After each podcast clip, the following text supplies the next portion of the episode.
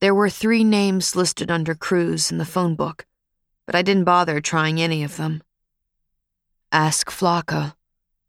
If Lourdes had been hostile to my call, Flocka, I knew, would hang up the minute she heard my name. I had always considered Penny their favorite.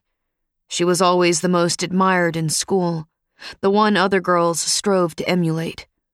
But Flocka was their backbone, the mainstay, the friend who dispensed favors and counsel. I decided to look for her in the one place I knew she would eventually be forced to return. It was already dark when I left the diner, but I could have found my way to the Palo blindfolded.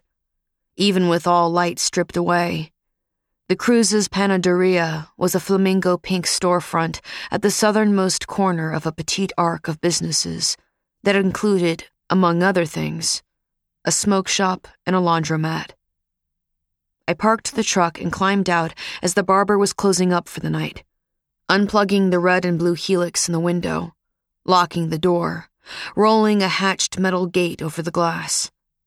He locked it, rattling the grill to make sure it was secured. Only the bakery stayed open late enough for workers returning from Sparks and to Acoma to drop off their lunch pails and tool kits at home hunt their children from varied backyards, and corral them to the bakery for tortas and cokes. As I walked to the entrance, a large blue van pulled up to the curb, unloading a dozen women in identical pressed white uniforms. These women were Pomoc's illusionists, soon to be ferried out to office buildings and casinos and hospitals in southern cities armed only with plastic bottles and brooms to toil unseen, tasked with erasing our collective past. I followed them inside and lingered near the wall opposite a glass case full of pan dulces tucked into neat, full rows. The women placed orders for tacos de piña, puerquitos, and coffee strong enough to power them through the evening into the pardoning dawn. Behind a small screen that separated her from customers, Maria's short, corpulent figure bent to the glass case, shaking out one paper bag after another. When I was a child, Lamb had brought me here so often that Maria often emerged from behind her veil like screen. She clasped me against her supple bulk, flattening dexterous flour dusted fingers across my eyebrows and down the dark tails of my schoolgirl plaits humoring Lamb with his awkward gringo patois while checking for my growth spurt that never seemed to arrive. Even after all these years, her face was still full, a few strands of silver in her high, tight bun catching in the light. When the last of the uniformed women left, I unlatched myself from the wall and stepped up to the counter, searching Maria's expression for some sense of recognition an acknowledgement of the pig-tailed tomboy who loved her. She nodded at me through the screen. ¿Qué quieres? Is Christina here? No. Her reply was sharp, as if this was a question she'd been asked too often. Flocka's business was growing, and it wasn't hard to guess how many others might have shown up in recent months, seeking a dispensary. I just want to talk to her, ¿Quieres comprar algo? I used to come here. I held out my hand flat at my chest, indicating a child's height. This tall, overalls. I came with my grandfather. We sat over there. I pointed to the corner table, the hard plastic chairs. She shrugged. You don't remember me? My voice sounded more desperate than I intended. What if I split my hair in braids again? If Lamb were beside me, if I clung to his rough hand the way I had then. Instead, I pointed to a row of pink conchas behind the glass, as if nostalgia might stir Lamb's dwindling appetite. Cuatro, por favor. She reached for a pastry box and laid the conchas down like sleeping children. I paid, and on my way out, held the door for a father shepherding inside twin girls the pair of them in light up princess sneakers and vague, kittenish smiles. Outside, I stopped at the truck and slid the pastry box on the hood to fish the keys out of my pocket. When out of the corner of my eye, I saw a mouse dart out from underneath a nearby car, scurrying along the side of the building to the dumpsters crowding the small back alley.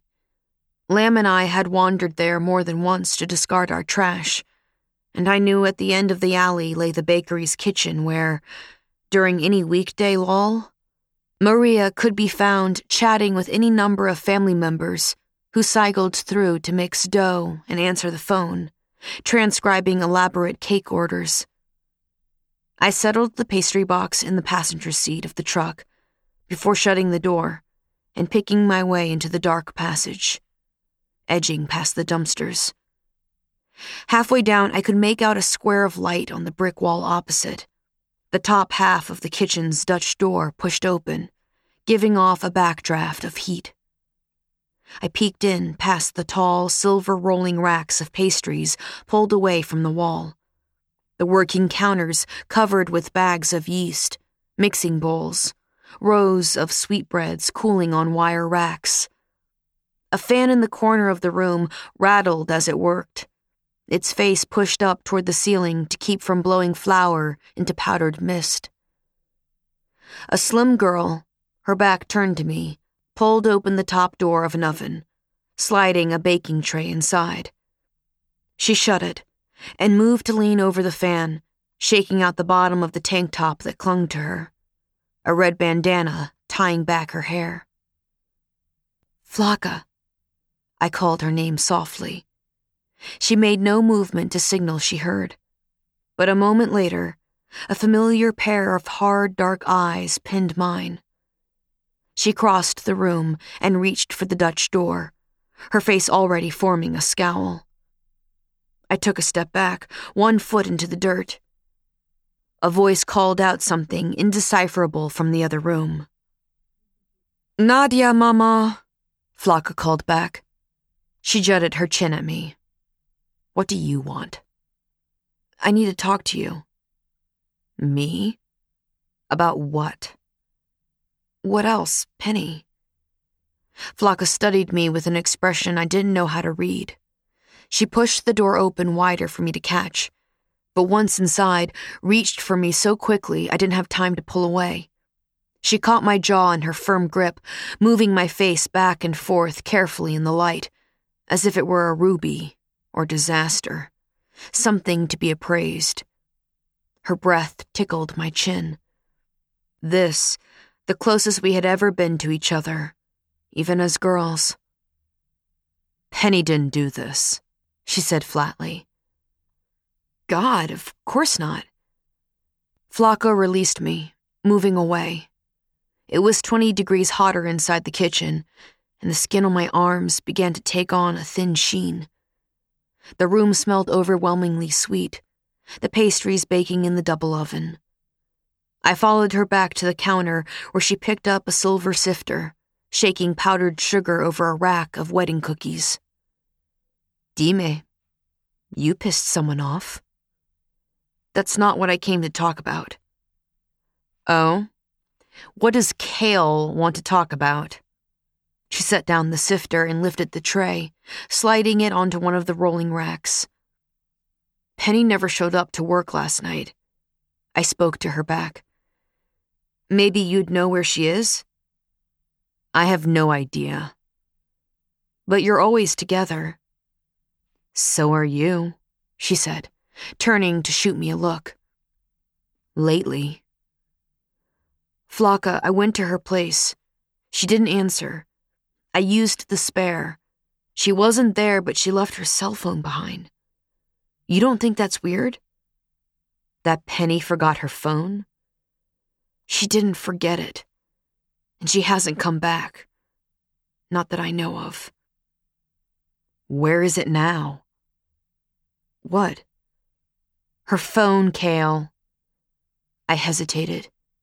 All the drops Penny was making for her the business Flocka would lose if Penny didn't have it on her. There was no good way to deliver the news. I might have given it to the police. What? I'm sorry. That's why I'm here.